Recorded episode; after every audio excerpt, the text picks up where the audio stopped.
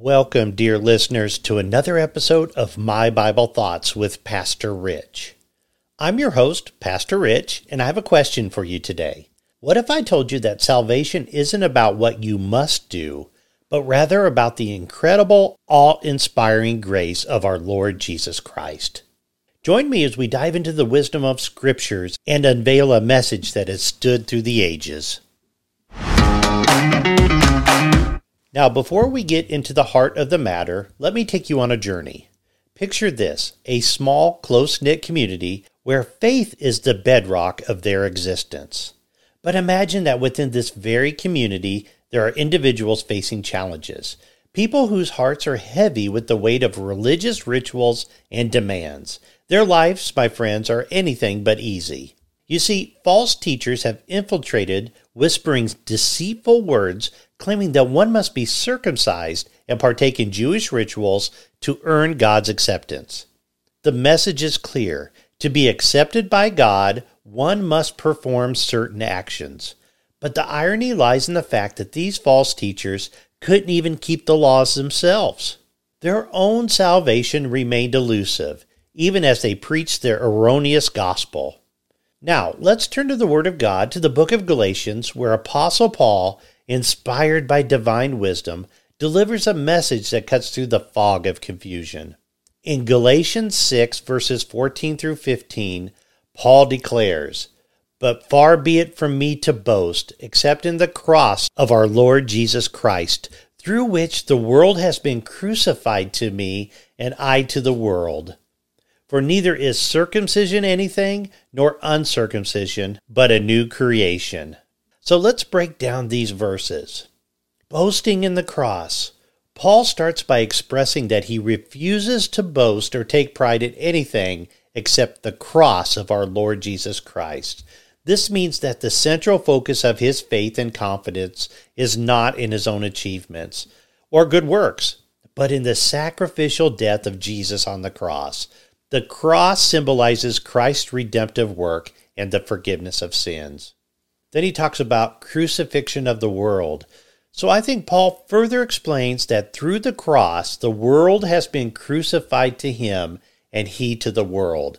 This signifies a radical transformation in his perspective and priorities. The allure of worldly values and concerns no longer holds the same sway over him. Instead, he is now focused on the spiritual realities and the eternal values represented by the cross of Christ. Then we see in verse 15, he talks about circumcision and uncircumcision. So, in the context of this Galatian church, some individuals were promoting the idea that circumcision, a Jewish ritual, was necessary for Gentile believers to be fully accepted by God. Paul in this verse makes it clear that neither circumcision nor uncircumcision matters in the context of salvation. What truly matters is something far more significant, and that is a new creation. So, the central message here is that what counts in the Christian life is being a new creation. This means that when a person puts their faith in Jesus Christ and accepts his sacrifice on the cross, they are spiritually reborn. They are transformed from the old sinful nature into a new spiritual creation. This transformation is the result of God's grace and the work of the Holy Spirit in the believer's life. These words, my friends, are golden. They are so important to understand in a world that constantly demands human achievement and accolades. Paul reminds us that the true gospel leaves no room for boasting. It is centered on Christ, where the cross of our Lord takes the central stage. The cross, the epicenter of our existence, is a testament to the profound love and unwavering justice of God. But to truly grasp the power of this message, let me share a quote from a remarkable Christian from history, Charles Spurgeon. In the midst of his struggles and challenges that all pastors have, Spurgeon held tightly to the essence of the true gospel. He once said, I have a great need for Christ. I have a great Christ for my need.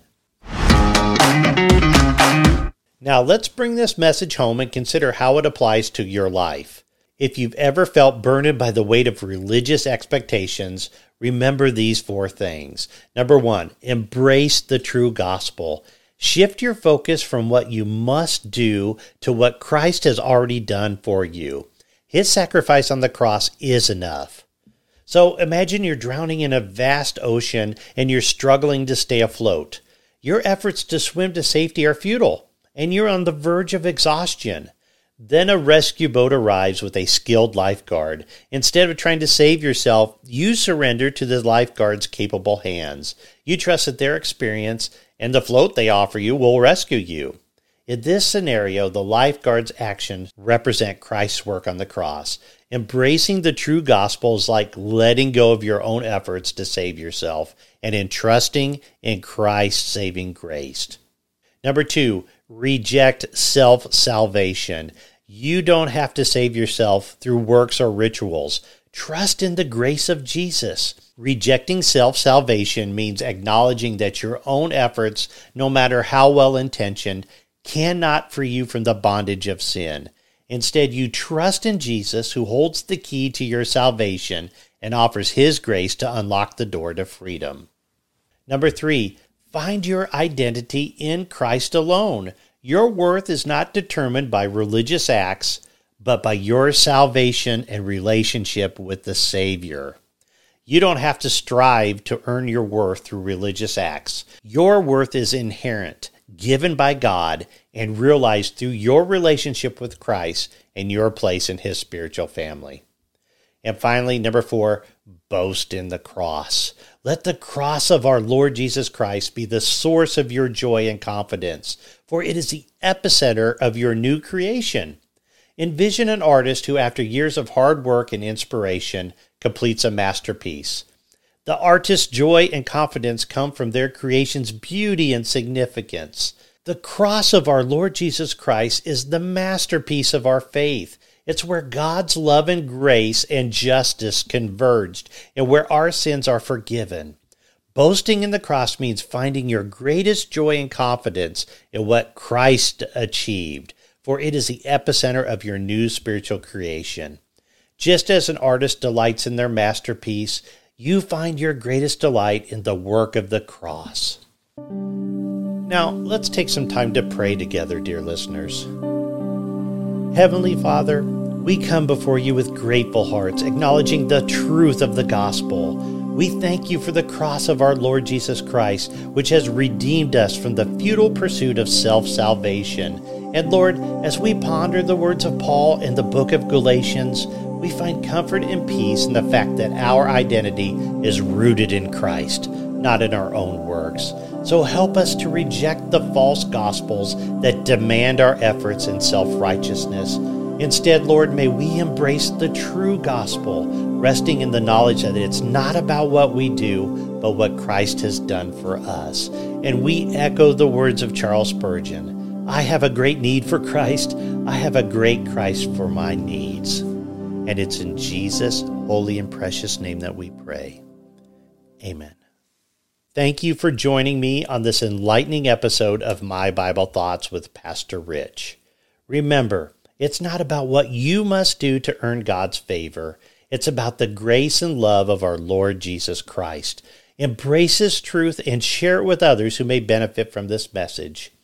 Now, if you enjoyed this episode, don't forget to subscribe and share it with your friends and family. Together, we can spread the message of the true gospel and the liberating power of the cross. Until next time, may the peace of our Lord be with you and may you find joy and freedom in the cross of Christ.